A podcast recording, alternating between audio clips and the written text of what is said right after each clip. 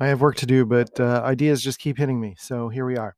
Uh, and uh, maybe I'll try to make this quick. Um, I've been thinking about why uncomfortable thoughts are necessary. As an introverted thinking person, I think there is um, this relationship to examining thought processes that perhaps culture has deemed inappropriate, right? And that we can't talk about publicly and we can't work out publicly. And as the world moves into more of an extroverted feeling culture, there's more of this idea of almost thought policing or making sure that we're all in alignment with how we are approaching people and equality and all of those ideas, which are incredibly valuable. But the challenge of that is that if people are not allowed to have uncomfortable thoughts or to express uncomfortable thoughts, then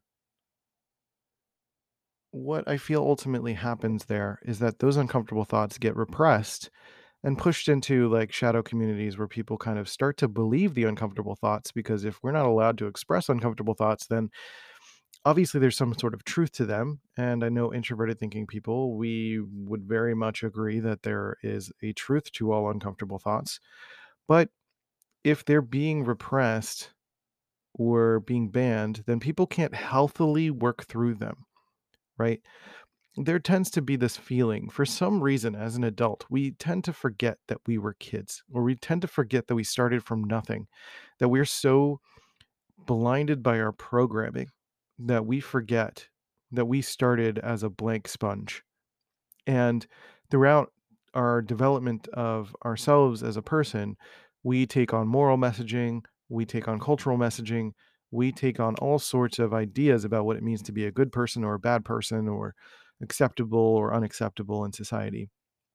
And when we're working through the introverted thinking parts of our mind, we're having to process all of the potential thoughts that we have as a human being, as an organic human being that has impulses, that has needs, that has desires, that has all sorts of um, you know ideas about what could could be good or bad or weird or something we should try as a society right? And now i know that when you're brainstorming you need to get all the bad ideas out of the way right? You need to just say what's on your mind and i usually find that that's the most effective. You just need to throw things out. There's no such thing as a bad idea right? And for some reason we have this feeling lately that there is such a thing as a good or bad thought right? And even if it's a something that is quote unquote culturally good or bad, there is there's no space for uh, an in process thought. Every thought has some sort of concrete belief to it, or that's the idea. That's the belief is that every thought has a concrete action tied to it or feeling tied to it. When sometimes it's just the thought. It's just like, oh, that's just what came to my mind, or this could be a possibility. So when I'm talking about like being born from with like a blank slate, that means that there's so many thoughts or feelings to process and work through and figure out. Like there's a tree of logic that we start with from a child and that we have to go through the world and figure out. There's so many thought processes that I'm familiar with because I had those thought processes. And when people come up with certain logic, like it almost lets me know what worldview they're in or what stage of their development they're in, because those are very common thoughts to have at certain stages of development. And so you get a lot of teenagers that are repressing this right now, or you get a lot of people who are repressing these these natural thought processes to challenge, you know, the quote unquote new status quo uh, of of of acceptable thought processes. And so the value of uncomfortable thoughts in my mind is that you get to work through them. Because if you just repress them, then they just go into your shadow, and everything that you do is laced with those uncomfortable thoughts. Instead of processing them and letting them go, right? You have a reason to cling to them, either because you're repressing them as someone who is trying to enforce the destruction of uncomfortable thoughts, or you repress them because you're afraid of being seen as a person who has uncomfortable thoughts or you take them with you into like a shadow community or something and start having those uncomfortable thoughts and almost attaching to uncomfortable thoughts because it gives you the ammo against the other side whatever that means right? So uncomfortable thoughts i think are healthy to have. They're healthy to process and it's a challenge because you know there's there's almost too much attachment to thoughts as an identity or thoughts as a um, sense of self or what you stand for or what you believe or what your morality is or or what you're going to do right? Like i can uh, like i don't have an attachment to having like if i have a thought that like every school shooter should be shot on sight like that doesn't mean that that's what's going to be enacted that doesn't mean that that's a good idea that doesn't mean that that's a bad idea it means that it's just a thought and it means that it's something that we can process, we can work through. If I find out that maybe that doesn't make sense, maybe that's going to have all sorts of, uh, you know, that has all sorts of stuff attached to it. Like, let's put out the thought and let's work it out, right? Let's figure it out and not immediately shut it down. Be like, whoa, whoa, whoa, whoa, no, we can't do that's cruel. Like, we can't do that sort of like or whatever, right? Some people would agree that it's not cruel that somebody has, uh, you know, killed a bunch of people, especially kids, and like they deserve it, quote unquote. But then there are people who are going to fight for the inherent value of life, and uh, regardless of what they've done, and then you're going to have that argument, right? So it's like it just awakens arguments. It doesn't mean that these are things that need to be actually done or accepted as truths. And I think that's the challenge. I feel like there's a there's a certain gullibility, I think, attached to all of that. There's this feeling that if someone says something, then I have to take it as truth. And that equally sucks. That like the unwillingness to vet your own thought process is ultimately what is happening. Is like you're you're not like any cult, you're developing a lack of trust in yourself. And a lack of self-trust is the number one tool of any kind of cult behavior. And introverted thinking is the way that we make sure that that doesn't happen. You know, self trust in like your thought process not being attached to your identity that's a certain degree of self-trust that you can have a thought and then you can have this certain um, you can have the sovereignty to assess whether or not that thought actually means something to you like that's important to be able to do that to be able to suss out the difference right so this is not to rail against any particular political party or anything like that because it's it's it's all across the board. Um, but I think right now where it's equally valid that there are a lot of extroverted feeling uh, segmenting in communities and people getting certain kinds of focused care that they were not getting in the past and you know working towards equality and all these things like i think those are valid desires and and um, certainly things are improving. And at the same time, introverted thinking people tend to are are kind of lazy right now, in my opinion. I feel like there's a lot of introverted thinking people who are not holding space for the complete thoughts of someone who believes that, who believes in equality, um, and believes in a lot of uh, um, those kind of FE values of of flattening everything out.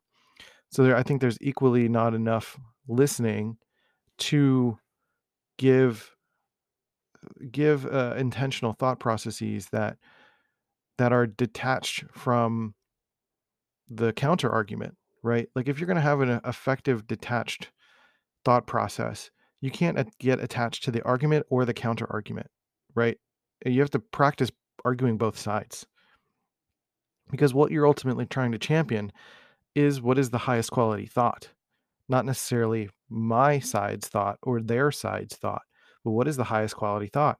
And that requires a lot of patience and intention and listening and trying to get all of the source code of what the person is is putting out, right? So I think there's equally not enough patience in introverted thinking right now that is either um, looking for a cheap hit, so they're arguing with people, or they're not waiting for enough space to get to a a you know the bigger picture sort of clarity for both parties and then just like deciding to go into shadow communities where again you can attach to your thoughts and you can almost take the thought and make a you know make a culture out of it instead of processing it working through it and ultimately letting it go right? So as much as there is emotional processing i there's very much thought processing you know working through these these ideas of of of anything that can be seen as morally screwed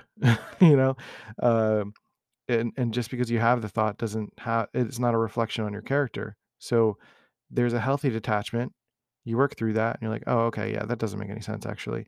Or, "Oh, that yeah, that would be not great for humanity." Or like that would be uh cruel or um you know, maybe there's a new idea on top of this.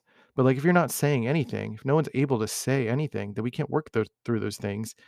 They become a repression they get into shadow material and then people start doing awful things as a result of that. And that is i wouldn't say that's what scares me but that's what i feel like is part of what i hope to support even though i don't have a lot of people listening to this podcast.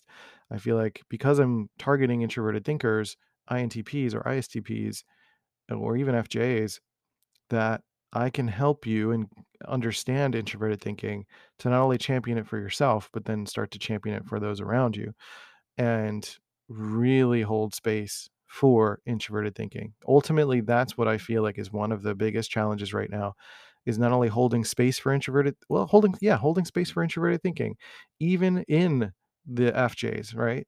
Even in those who are very much in a collective mindset there is introverted thinking in there. There is a thought process in there. It is not about just trying to destroy it and trying to prove yours. It's not about right versus right. It's just what is the cleanest thought? What provides the greatest clarity? And not only yourself, but perhaps them as well, right? And being open to all of that.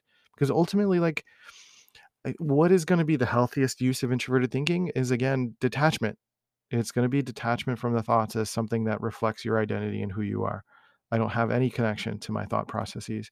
Some of them are crystallized as beliefs or they become principles, right?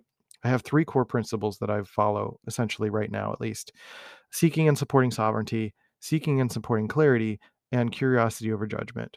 Those are my three kind of guiding stars right now. And I use those. And if what I'm thinking and what I'm th- working through ultimately doesn't connect to those things, then I let them go. You're right. It doesn't make me a bad person to have an uncomfortable thought, to uh, process something that is in process, because that's just what it is. It's in process. It's not a crystallized thing. And I think there needs to be more space held for that and that idea championed a little bit more. So I hope that makes a lot of sense. So I've been Christian Rivera. Thank you for listening to Happy Chemicals. HappyChemicals.org is where there are courses for INTPs, INTP Empowerment Guide. There's a course on money, relationships, productivity, kind of integrating some of that extroverted thinking if you're like working a job and trying to figure out how to navigate deadlines and um, you know figure out some work processes that really lean into your introverted thinking and you don't have to be someone else and that's really the theme of all of my courses is is doing all of these things from the perspective of an intp utilizing introverted thinking and not necessarily having to be someone you're not right so that's really where that's at. So go check it out, happychemicals.org. I'd love to have you sign up for one of the courses and connect with me on all those things. So I'm Christian Rivera. I'll catch you next time on Happy Chemicals. Thanks for listening. Take care of yourself, and uh, I'll see you next time. Later.